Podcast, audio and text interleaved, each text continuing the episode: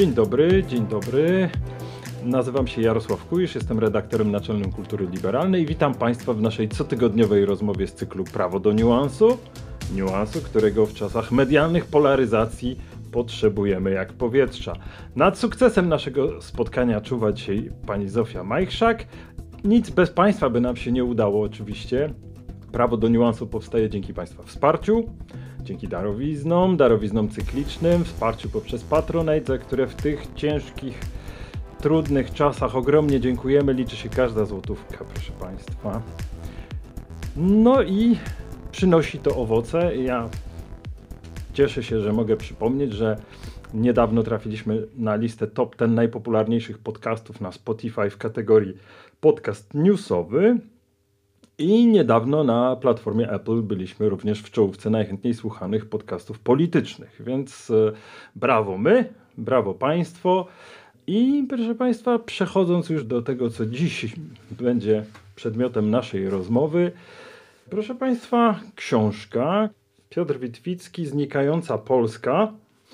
Książka, proszę Państwa, opowiada historię transformacji z perspektywy Włocławka miasta średniej wielkości, które w opisie Piotra Witwickiego, polskiego reportera, publicysty, wykładowcy od 2020 roku, redaktora naczelnego portalu Interia, który we Włocławku się urodził i który to Włocławek, jak już wspominaliśmy, jest tematem książki, a w zasadzie to nie tyle Włocławek, co migawki z miasta.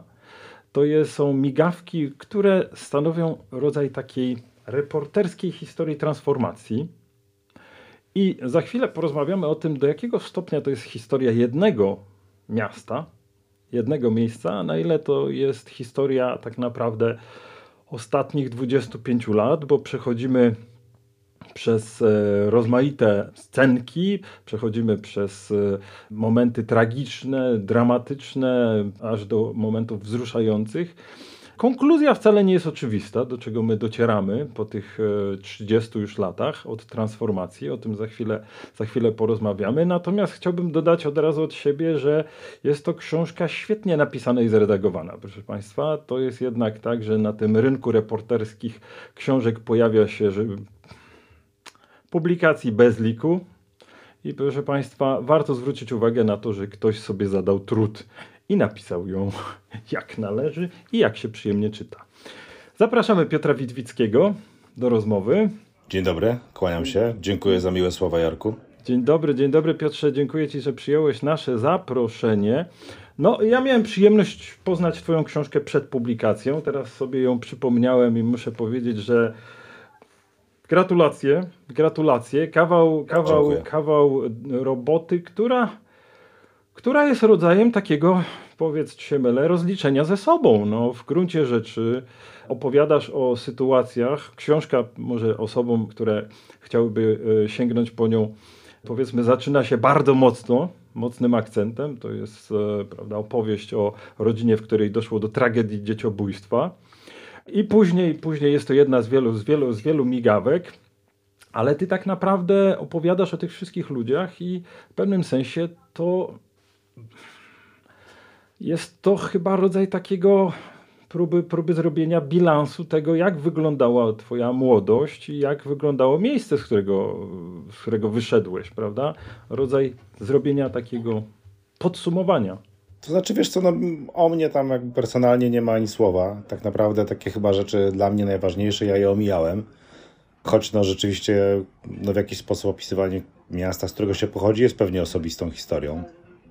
Natomiast jest to osobiste na tej zasadzie, że po kilkunastu latach wracam do miasta, patrzę na nie i widzę, że no nic tam dobrego się nie wydarzyło. I to jest taki mieszanina złości, e, mieszanina zawiedzionych nadziei, mieszanina oczywiście nostalgii, ale też to, co z kolei Rafał właśnie na okładce napisał, i zauważył czułości wobec tego miasta, o czym nie chciałbym zapominać.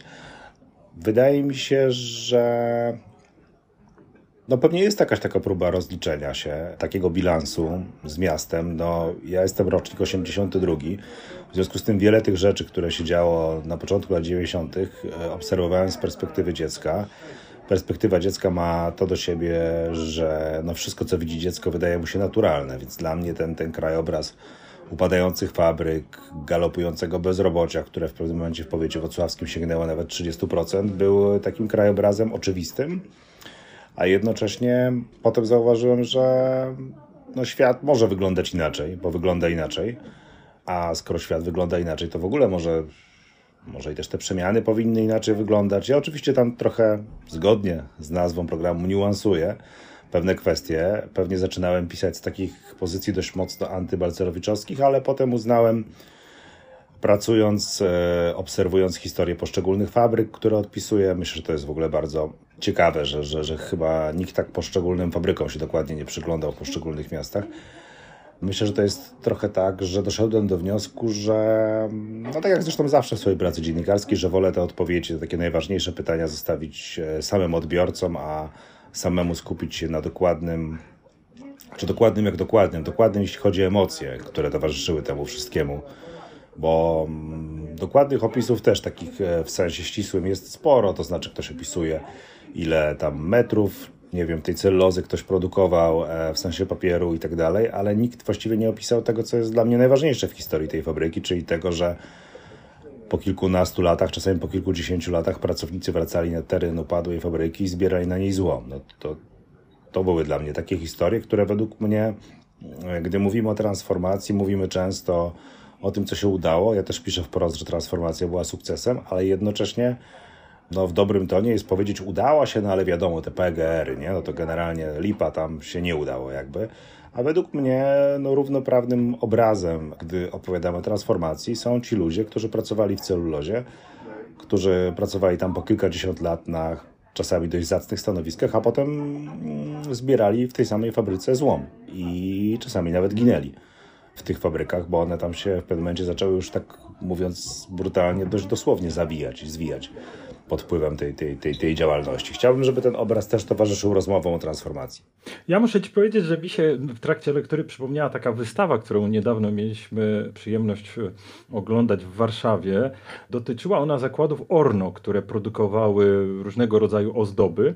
I mnie uderzyło to, co ty teraz nazwałeś e, różnicą perspektyw e, dzieci transformacji. Tam było bardzo, bardzo ciekawe, że ramy tej wystawy przygotowały właśnie, e, były przygotowane w takim duchu, no, żeby spojrzeć na ciemniejsze strony transformacji, jednocześnie doceniając bo ja wiem, od, od, estetyki tych produktów, które tam produkowano, aż po rodzaj solidarności zespołowej, który, który tworzyły te wielkie zakłady pracy.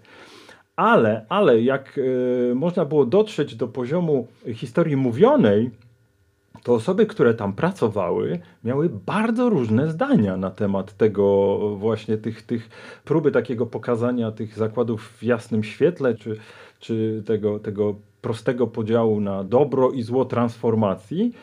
I uderzające by, były takie wypowiedzi, to, to, to, to do dziś pamiętam, kiedy ewidentnie one stały w jakiś, takim, e, jakiś taki dysonans był pomiędzy opowieścią całej wystawy o ciemnych stronach transformacji, a osobami, które tam pracowały i jeden z, z, pracowników wspominał, tego się nie dało uratować, to nie było takie proste, to było bardziej skomplikowane. Ja mam wrażenie, że ty zaczynasz właśnie od tej perspektywy dziecka transformacji, ale no, uczciwość nie pozwala ci się zatrzymać w tym miejscu, prawda?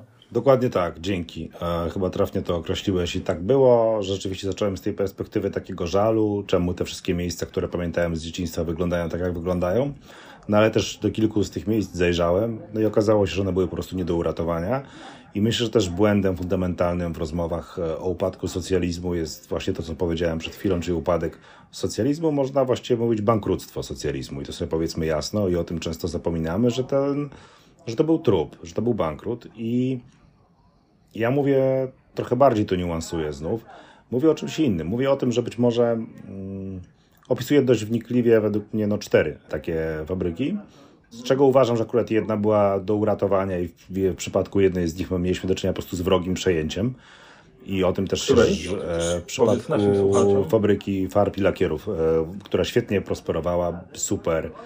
To wszystko szło, a została sprzedana za chwilę za bezcen, rozparcelowana. Też historia, kiedy bardzo duża liczba robotników nagle dostała bardzo dużo pieniędzy na podstawie takiego akcjonariatu, też jest według mnie w ogóle bardzo znacząca. I, i też te różne drogi transformacji, często jest, często powtarzane jest, prawda? Przecież można było wszystko zrobić właśnie na zasadzie akcjonariatu pracowniczego, ale ludzie też to było robione na zasadzie akcjonariatu pracowniczego i też nie zawsze się udawało.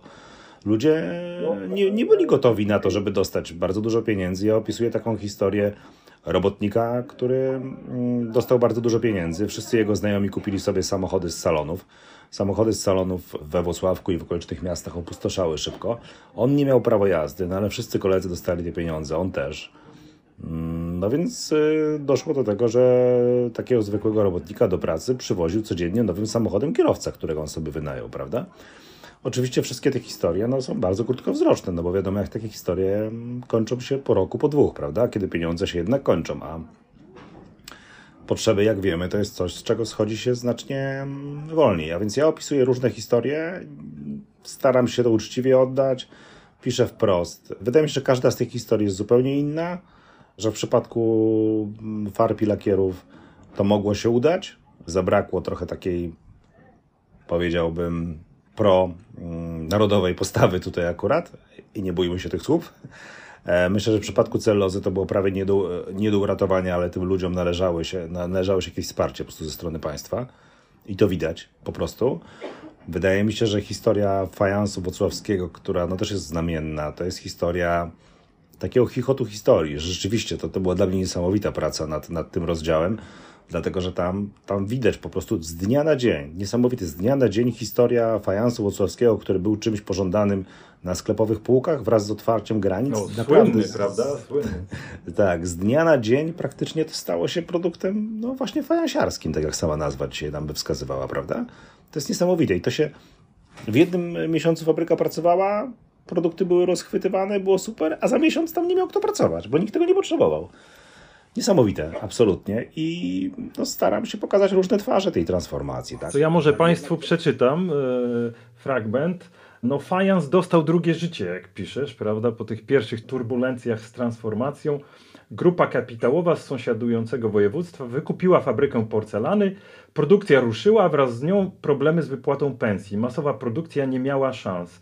I tutaj przeskakuję, kiedy, kiedy próbuję znaleźć jakąś puentę dla tej dla perypetii fabryki fajansu, to mówisz o, tym, o, tych, o tych duchach. To jest bardzo, bardzo, bardzo ciekawe, że, że kiedy już e, w zasadzie można powiedzieć, że, że pewien etap e, z historii przemysłowej miasta Włocławek się zamyka, to jeszcze cały czas nawiedzali manufakturę w poszukiwaniu zaległych pensji i świadectw pracy ludzie, którzy tam wcześniej pracowali. Tłumaczenie, że prywatna firma ma niewiele wspólnego z dawnymi zakładami, trwało latami. To jest niesamowite, jak ty, jak ty tutaj uchwyciłeś takie nie tylko drugie życie, ale jeszcze ciągnące się pewne. pewne Tak, też, też mnie to zaskoczyło, jak dotarłem teraz, bo rzeczywiście bardzo fajnie ktoś zrobił z tego taką małą manufakturę i sprzedaje te produkty gdzieś tam do Wietnamu, Korei.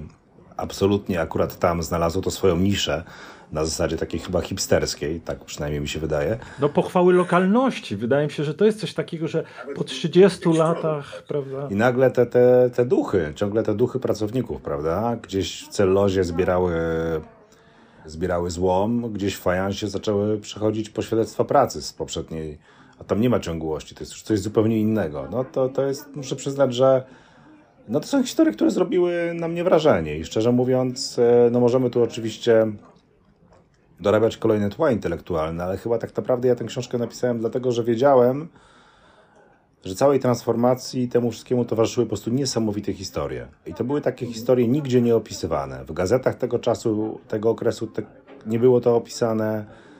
A ja to wszystko widziałem. Były to takie historie mm, powtarzane, że tak powiem, z ust do ust. Wszyscy wiedzieli, że gdy Nobile splajtował, to ludzie wcześniej dostali pieniądze i nie umieli sobie z nimi poradzić, że nikt nie, pot- nie potrafił tego przysłowiowego kiosku otworzyć specjalnie i tam zainwestować to, a później ludzie popełniali samobójstwa na przykład, prawda? Dużo takich smutnych historii było. Zawsze mnie to jakoś tak ciekawiło, że jest z jednej strony taka rzeczywistość e, opisana i ta rzeczywistość opisana w książkach, które się tym zajmują, gdzieś tam w czytelni, którą można znaleźć, to jest zupełnie coś innego niż to, o czym mówią ludzie. Ja nie przez przypadek opisuję na przykład powstanie w Wrocławku pierwszego McDonalda, bo jak się patrzy na lata 90., to otwarcie McDonalda w Wrocławku to było naprawdę najważniejsze wydarzenie. Tam były tłumy, to było wydarzenie, ludzie chodzili na pierwsze randki do McDonalda, to był powiew zachodu. Opisuję też otwarcie wcześniej pierwszej stacji benzynowej, bo to jest dla mnie historia, o której rozmawiali ludzie. To było dla nich ważne, a nie to. No, tutaj, tutaj mogę, mogę tylko dodać, że niczym się Warszawa nie różniła pod tym względem, bo McDonalda w Warszawie, przypomnijmy słuchaczom, którzy nie pamiętają, otwierał Jacek Kuroń. Kuroń, tak, o tym, o tym wspominam, o tym wspominam, rzeczywiście tak nie przez przypadek o tym wspominam, szczerze mówiąc. Plejada gwiazd zasiadła tam na tych niewygodnych siedzeniach. Dlatego to przypominam, dlatego że to jest w zasadzie niewyobrażalne dzisiaj, tak? Żeby sobie uzmysłowić, Philip Springer pisał w swojej książce Miasto Archipelag o tym, jak e, Ciechanów, zdaje się, czekał na McDonalda. Myślę, że dla kogoś tu urodzonego w dużym mieście, czy, czy, czy nie mającego problemu z McDonaldem, to jest niezrozumiałe zupełnie. Ale ja akurat to dobrze pamiętam. Pamiętam te wycieczki do Torunia, z Wrocławka do McDonalda i, no i pewnie jest to takie trochę żenujące dzisiaj o tym opowiadać, prawda?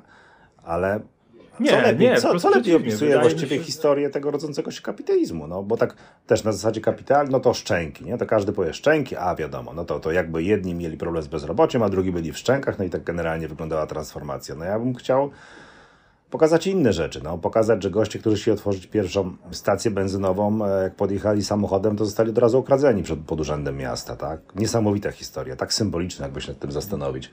Chcę pokazać otwarcie McDonalda, bo o tym gadały dzieciaki wtedy, tak? O tym gadali dorośli, o tym myśleli. Tam były tłumy, a nie gdzie indziej, tak? To są dla mnie otwarcie pierwszego supermarketu, tak? Który zgarnął ruch e, z kolei spod tak zwanej hali. To, to jest dla mnie historia, żywa historia miasta i te historie, one są oczywiście historiami Wocławka, natomiast no ja cały czas mówię, że to w ogóle nie jest historia Wocławka. To jest e, historia każdego miasta w Polsce średniej wielkości, każdego. I różnią się nazwiska, różnią się nazwy fabryk. Jakby gdzieś najpierw otwarto mm, coś, w innym mieście coś innego, natomiast ciągle ta sama historia i to widać, bo no, znajomi, tak, którzy czytają, mówią, że właśnie, że to jest inna odmiana historii Wałbrzycha, Inowrocławia, Grudziądza, modyfikacje tej samej, tej samej historii. To jest, to jest coś więcej, Piotrze, bo przypomniało mi się też w trakcie tej ponownej lektury, jak przeczytałem reportaż w brytyjskim tygodniku, zupełnie wiesz, wydawałoby się, o, o, pff, gdzie Rzym, gdzie Krym, nie? Zupełnie nie, zupełnie nie. Tam był opis, a dlaczego o tym w ogóle zapamiętałem to? Bo tam był opis przeniesienia fabryki Cadbury's z jednego z miasteczek brytyjskich do Polski gdzie zakłady po, bodaj, nie wiem, tam e, ponad wiek minął, kiedy one zostały tam założone i rzeczy, które ty opisujesz z czasów transformacji, to są rzeczy, które opisywał dziennikarz brytyjski o brytyjskim mieście, nie pamiętam, czy to było ze 3 czy 4 lata temu. Tak jak mówię, utkwiło mi to w pamięci ze względu na, na te polonikum. Po prostu te zakłady zostały przeniesione do Polski. Ewidentne było, jak upadek tych zakładów budzi wściekłość, prawda, tam na Wyspach Brytyjskich u lokalnych mieszkańców i resentyment wobec, e, prawda, Polski, Polaków i tak dalej. Przy czym oczywiście e, Polacy niewiele to mieli do powiedzenia w tej sprawie. Więc to jest, z tej perspektywy chcę tylko powiedzieć, że to jest No to co Amerykanie przeżywają z Chińczykami też pewnie. No Detroit, wiesz, to jest to, to mówienie o tym, że ty opisujesz Włocławek tak, jak jest opisywane Detroit, też wydaje mi się niekoniecznie chybionym porównaniem. E, więc e, Też mi się tak wydaje. Jest to, jest, to, jest to pewna uniwersalna historia, ale co jest szczególne, to myślę ta perspektywa, w której, no wiesz, powiedzmy sobie już uczciwie, no, osoby, które były dziećmi czy nastolatkami w dobie transformacji, już takimi młodzieniaszkami nie są i próbują nadać sens temu doświadczeniu. I ta próba nadania sensu, opowiedzenia o sobie, o tym, co się pamięta, ona nagle okazuje się być inna niż te historie, które były dostępne. Jarek, ja w ogóle, ja pamiętam końcówkę rządów AWS-u. 1997-2001, przypominając naszym słuchaczom. Czyli pewnie jakiś rok 2000, tak sobie to mniej więcej dzisiaj wspominam. Pamiętam tę końcówkę, ona była straszna, ona była tragiczna. To jakby mm, Pod jakim względem? Bo musimy przypominać. gospodarczym absolutnie, dziura bałca, pamiętasz na pewno dziurę bałca na przykład, tak, że, że jest generalnie źle, a nagle okazuje się, że w tym budżecie jest taka dziura, że zaraz jakby tego nie dźwigniemy, prawda? Pamiętam masowe bezrobocie. W tym czasie, właśnie w roku 2000, bezrobocie w powiecie włocławskim wynosiło 30%. Przypomnijmy, że to jest przed wejściem Polski do Unii Europejskiej. Jesteśmy przed wejściem do Unii Europejskiej i przygotowujemy kraj, czyli reforma administracyjna, której ja też piszę, ale tam tylko ludzie tracą pracę z tej perspektywy wtedy. No w twojej książce bardzo się SLD dostaje też w pewnym momencie, kiedy jest reforma administracyjna i tam piszesz o tym, że po reformie administracyjnej drugi, drugie czasy SLD to jest e, seria ciosów dla Włocławka. No muszę przyznać, że no, lewica zachowała się jak to właśnie lewica w tamtym czasie. Zlikwidowali jednostkę wojskową akurat w Włocławku. Właśnie No, o, o tym chcę przeczytać, że Włocławek otrzymuje cios po tych różnych e, sytuacjach związanych z likwidowaniem zakładu.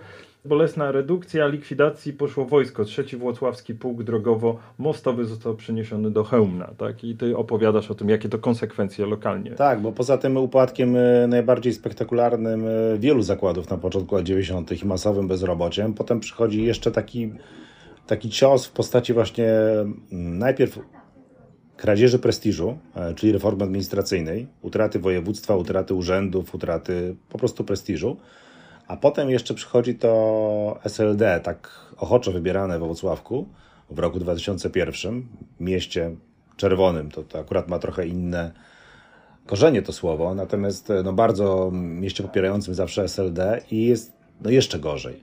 Natomiast pamiętam, chciałem powiedzieć właśnie, że pamiętam tę końcówkę, dosłownie pamiętam, jak stoję, no mam tam pewnie te 17, 18 lat e, w tamtym czasie, stoję u mamy w pracy, wiem, że to, to, to miejsce, w którym ona pracuje za chwilę upadnie, że upada wszystko dookoła, że jest jakaś ogromna dziura bałca, której do końca nie rozumiem, ale wiem, że jest po prostu bardzo źle.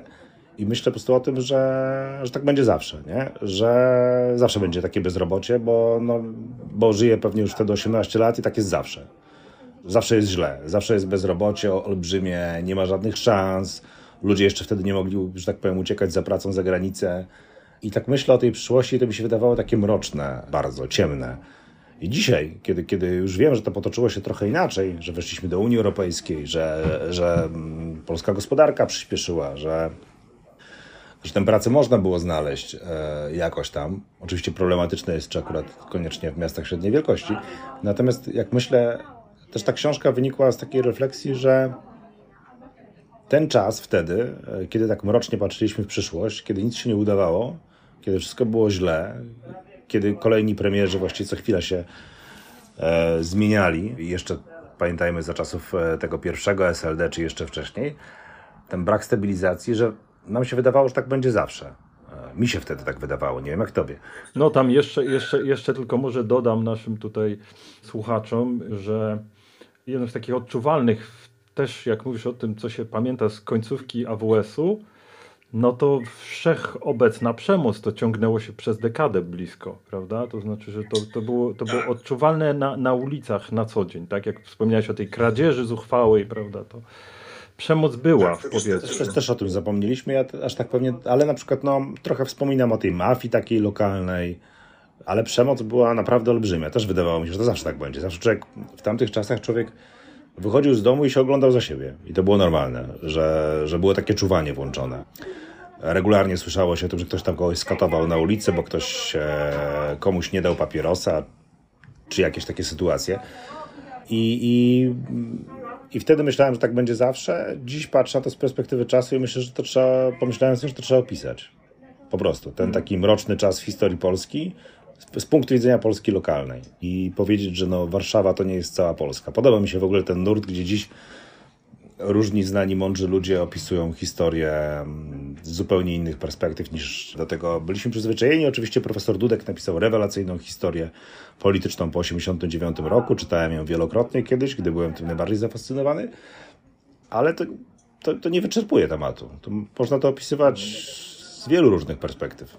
No tak, tak i wydaje mi się, że to dopiero, dopiero widać y, w tym y, nadawaniu sensu temu, co się stało przez dzieci transformacji, także w wymiarze takim o którym ty dużo wspominasz, mianowicie to były czasy, to były czasy, bo już można powiedzieć były, to jest w ogóle samo w sobie, nie?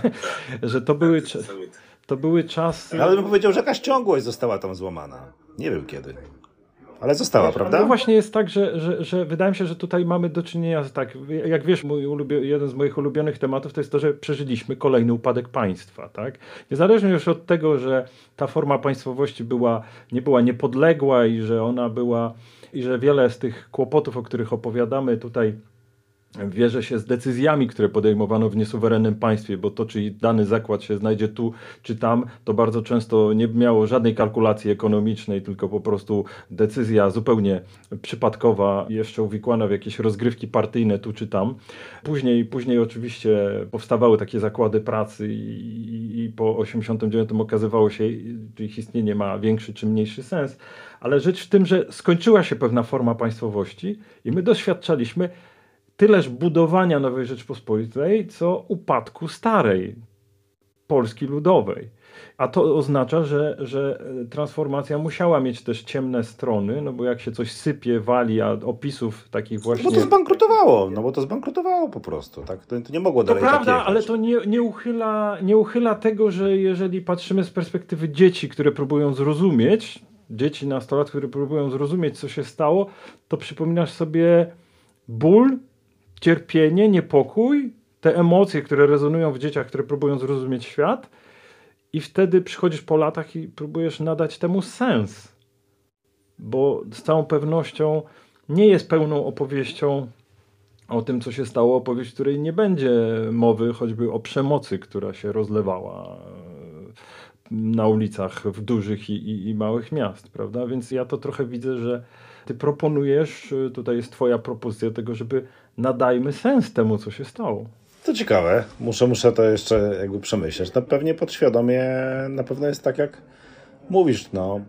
Znaczy, moim podstawowym założeniem było to, żeby opisać historie, które nie były opisane, pokazać inną perspektywę patrzenia na transformację, takiej, która moim zdaniem wtedy, gdy zaczynałem pisać, to była zupełnie nieobecna, teraz już jest trochę obecna.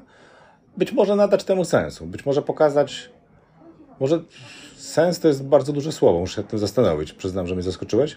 Natomiast na pewno to pokazać ludziom, którzy wtedy byli, też może małemu mnie, tak, że że to do czegoś prowadziło. No, ale to właśnie wiesz, bo nie, nie chcę tu brzmieć górnolotnie, ale, ale nadawanie sensu jest opowiedzenie czyjejś historii jako pewnej opowieści, która ma początek, środek i koniec. Przypomnę tylko, że kiedy opisujesz historię niesamowitą pana Eugeniusza na wózku, prawda, którego motorem działania było wściekłość, tak, rzucał mięsem na lewo i prawo, nie stronił od używek i w pewnym momencie e, pojawia się legenda, że on był aktorem, który występował w firmie Miś, prawda?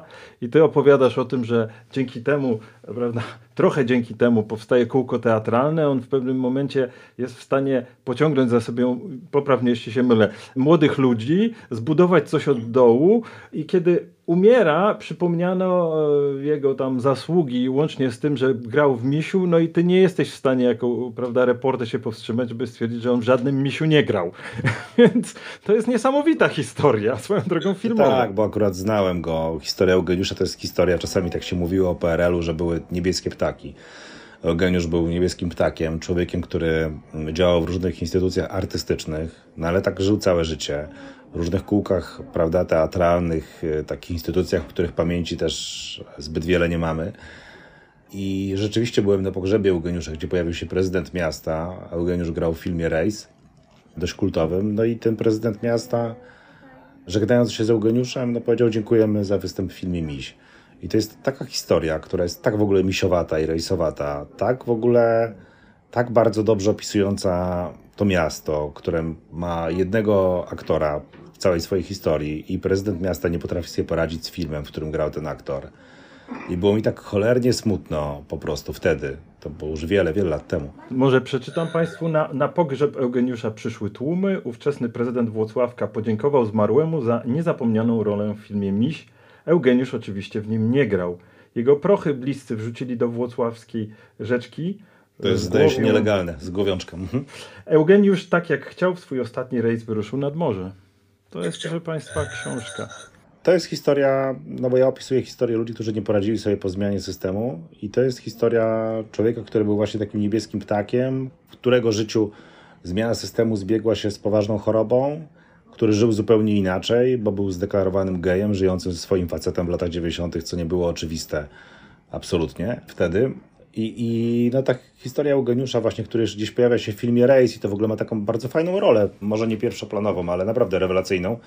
No to jest niesamowita historia. Też, też to generalnie pracując nad książką, no wychodziłem z takiego założenia, że no nie chcę opisywać historii kolejnego prezydenta, miasta, jakichś włodarzy, wojewody i tak dalej, że guzik mnie to wszystko interesuje.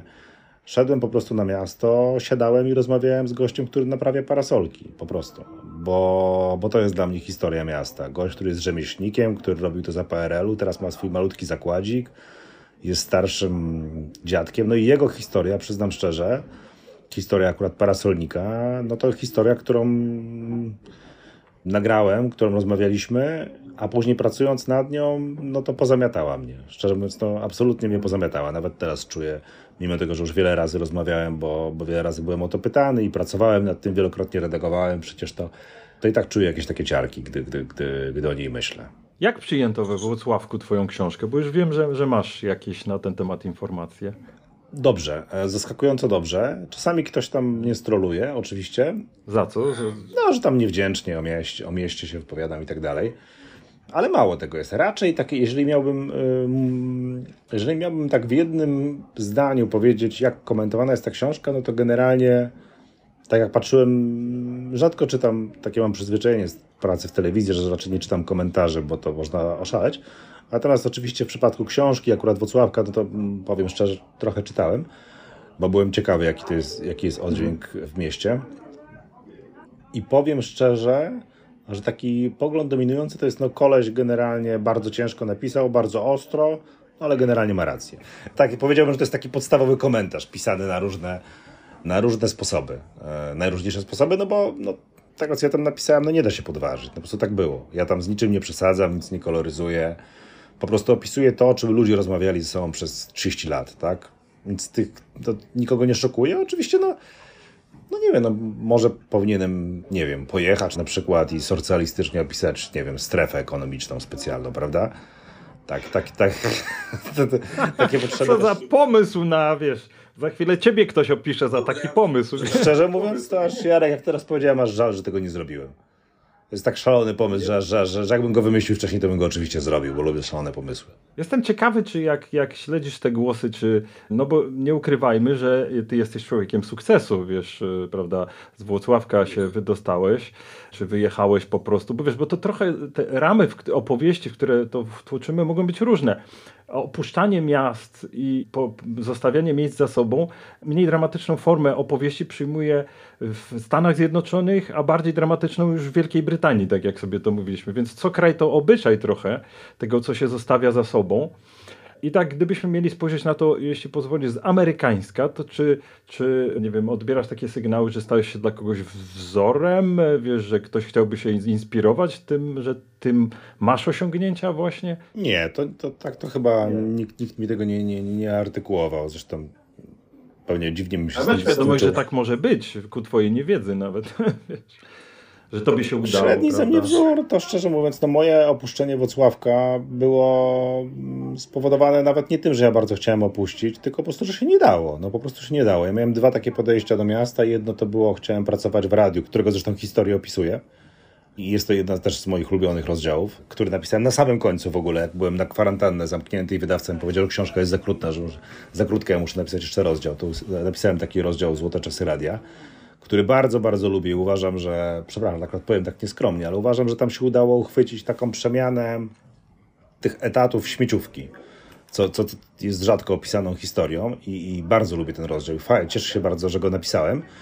Kocham też radio. Super w ogóle, że to jest i, i coś tam się udało złapać przemiany jakby gospodarcze na przykładzie radia, jak powstawało prywatne, jak się zmieniało, jak się zmieniało w sieciówkę, jak się na końcu totalnie stechnokratyzowało i straciło swój sens, tak to ujmijmy. Jeszcze gdzieś tam w tle te inwazje mocy, zmiany percepcji muzyki, no, no fajny jest ten rozdział, kurczę, cieszę się, że się udało to opisać. on się sam napisał, dlatego mogę o nim tak dobrze mówić. No wiesz, jesteś człowiekiem mediów, więc... Może dlatego tak mnie to kręci. Ja chciałem pracować, ja chciałem pracować w tym radiu, po prostu chciałem pracować w tym radiu, ale się nie dało, nie było tam miejsc, tak? Nie, mimo tego, że wydaje mi się, że jakieś tam, jakby to ująć e, zgrabnie, miałem talenty ku, ku temu, pracować w radiu. Jak przyszłość pokazała, to, to, to jednak nie udało się tego zrobić w Wrocławku, musiałem więc szukać pracy gdzie indziej w zaprzyjaźnionej innej redakcji, wtedy akurat TVN24, redakcji w Toruniu. Tak samo potem chciałem prowadzić zajęcia mm, we Wrocławku na uczelni, no już jako doświadczony dziennikarz.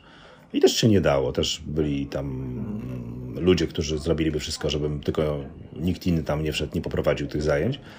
No i ostatecznie doprowadzę zajęcia na SWPS-ie, więc to też jakby nie narzekam, prawda? Tylko nie o to chodzi. To ja mówię o tym dlatego, żeby pokazać, jakie są bariery. Że nawet osoba, która teoretycznie ma argumenty ku temu, żeby coś robić, no może zostać tam po prostu zjedzona. Ja spotkałem jakiś czas temu koleżankę, to jest w ogóle też, ja już tego nie napiszę. To jest ale... ciekawe, proszę Państwa, bo to jest temat, który w sumie wykracza poza to, co jest w książce, to co teraz, o czym teraz opowiadam. On jest zaledwie liźnięty, myślę, że można byłoby napisać jakąś niezłą książkę o barierach. Rynek się oczywiście trochę zmienia, jest inaczej, ale ja mm, rozmawiałem ostatnio, spotkałem mm, też dziewczynę z Wocławka, akurat piliśmy kawę i, i, jakoś tak tam się akurat skleiły dwa tematy, typu właśnie Wocławek z poszukiwaniem przez nią pracy w Warszawie i doszliśmy do wniosku, który ja tam dopisałem do tego rozdziału, że tak powiem, szybko, bo mi pasował idealnie, dopisałem to, że w Wrocławku no, nie ma czegoś takiego jak rozmowa kwalifikacyjna, nie ma czegoś takiego jak wysyłanie CV, no po prostu są znajomości. I, I, no tak jest po prostu, tak? No do tego, do tego wiesz, jeszcze dochodzi jedna rzecz, bo tak jak sobie o tym mówimy, żeby, żeby tak powoli zwierzając do końca, bo nam się miło rozmawia. Proszę Państwa, no my żyjemy w czasach niskiego bezrobocia ale doświadczenie wysokiego bezrobocia to były inne czasy. Jak się wspomina o tym, jak się zmieniał rynek to pracy. To było życie w nieustannej presji. To było życie w nieustannej presji. To jest dopiero presja, że albo się tej pracy nie ma, albo może się zaraz stracić, albo no to, to naprawdę praca po znajomościach w mieście, no straszne to jest. Wejście do Unii Europejskiej było, było naprawdę wielką zmianą, bo nagle, kiedy, kiedy potworzyły się te sieci kontaktów, dzięki którym ludzie mogli wyjechać, prawda, i znaleźć pracę i włączyć się w rynek pracy w innych krajach, no to chwilę zajęło, to nie było tak od razu, ale to rozładowało gigantyczny problem w Polsce, przypomnijmy, względnie szybko. Natomiast skoro właśnie nie, nie, bez powodu, bo u ciebie na końcu jest, jest właśnie Powiatowy Urząd Pracy. I jest to, ja, ja, pamiętam, że w trakcie pierwszej lektury twojej książki, no to mnie uderzyło, bo tu jest taka obserwacja, która, która nie jest powszechna, że bezrobotni się zmienili. Bardzo, bardzo muszę powiedzieć, to jest e, nie tylko empatyczne, ale też z dużym, z dużym taką ostrością obserwacji, że w Powiatowym Urzędzie Pracy we Włocławku do środka wchodzi kilka osób, które wyglądają na bardzo zirytowane. Przez senną atmosferę przeziera się nerwowość. To nie są bezrobotni z lat 90. Są elegancko ubrani. No to jest tak. To Jak zmienia się, jaka jest puenta, tak? Jak zmienił się Włocławek, bo to już nie jest, y, opisujesz właśnie transformację, upadek i tak dalej, rozsypywanie się różnych zakładów pracy, więzi międzyludzkich, cierpienie konkretnych ludzi, no, no oddajesz tutaj, próbujesz uchwycić, zauważyć, opowiedzieć, nadać sens. No ale koniec jest taki inny, prawda, że jednak Włocławek też się zmienia pod pewnymi względami chyba na lepsze, tak? Świat się zmienia, świat się zmienia. To jest zupełnie inna struktura bezrobocia społeczna. No, wszyscy moi koledzy, którzy mieli problemy, że tak powiem, w szkole, mniejsze czy większe, pracują dzisiaj za granicą właściwie, wyprowadzili się. Zresztą no, paradoksalnie ci akurat, którzy świetnie sobie radzili, też pracują za granicą, bo są wziętymi informatykami na przykład. Trochę zostało tych duchów, ta duchologia tam się odbywa. Trochę jest takich, e, akurat ci w Powiatowym Urzędzie Pracy to są takie trochę cwaniaki, bo oni wszyscy na czarno pracują z całkiem niezłe pieniądze, ale zgarniają jeszcze drugie tyle jako bezrobotni. To jest strasznie słabe generalnie, ale mm, pamiętam jak rozmawiałem, bo polubiłem z taką panią urzędniczką, no bo ja tak sobie siedziałem i rozmawiałem z tymi ludźmi, stąd takie historie fajne tam są o tych wszystkich gościach, którzy po prostu są oburzeni, jak ktoś im proponuje pracę. Ci bezrobotni są oburzeni, jak ktoś im proponuje pracę, jak wymyślają, jakie tam są sposoby. To trochę wiesz, jak uniknięcie służby wojskowej w latach 90. To tam jest takie unikanie pracy. To jest... Kolejny temat, wiesz.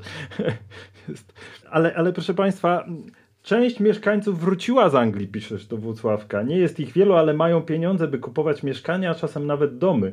Miasto ma im niewiele do zaoferowania, ale oni ze spokojem podchodzą do pieniędzy.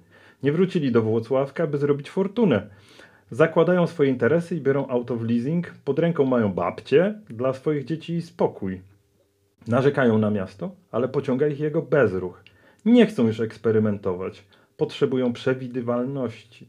Dobrze czują się w miejscu, w którym dorastali. Nie chcą się już z nim rozstawać.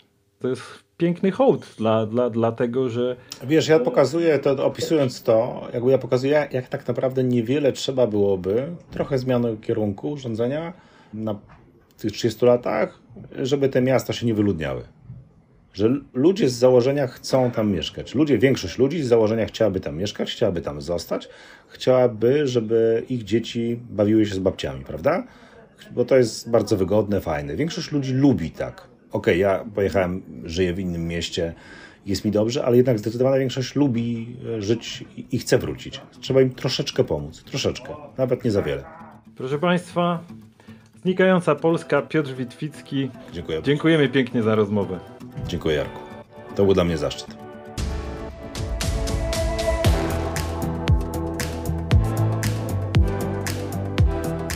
Proszę Państwa, a ja już tylko przypominam, że Prawo do Niuansu jest czwartkową odmianą wideo podcastu Kultury Liberalnej. Każdy odcinek mogą Państwo oglądać na żywo, teraz na Facebooku, na YouTubie i również odsłuchiwać w ulubionych serwisach streamingowych, Spotify i inne miejsca. Zapraszamy, a proszę się abonować, proszę polecać innym, jeżeli Państwu się podobają nasze e, rozmowy. I oczywiście dziękuję Państwu za to, że nas słuchacie, oglądacie i wspieracie. Jeśli podoba się Państwu to, co robimy, proszę nas wspierać, żebyśmy mogli to robić dalej. A ja Państwu za to dziękuję w imieniu Zespołu Kultury Liberalnej i swoim. I do zobaczenia w następnym czwartek. Dziękuję bardzo.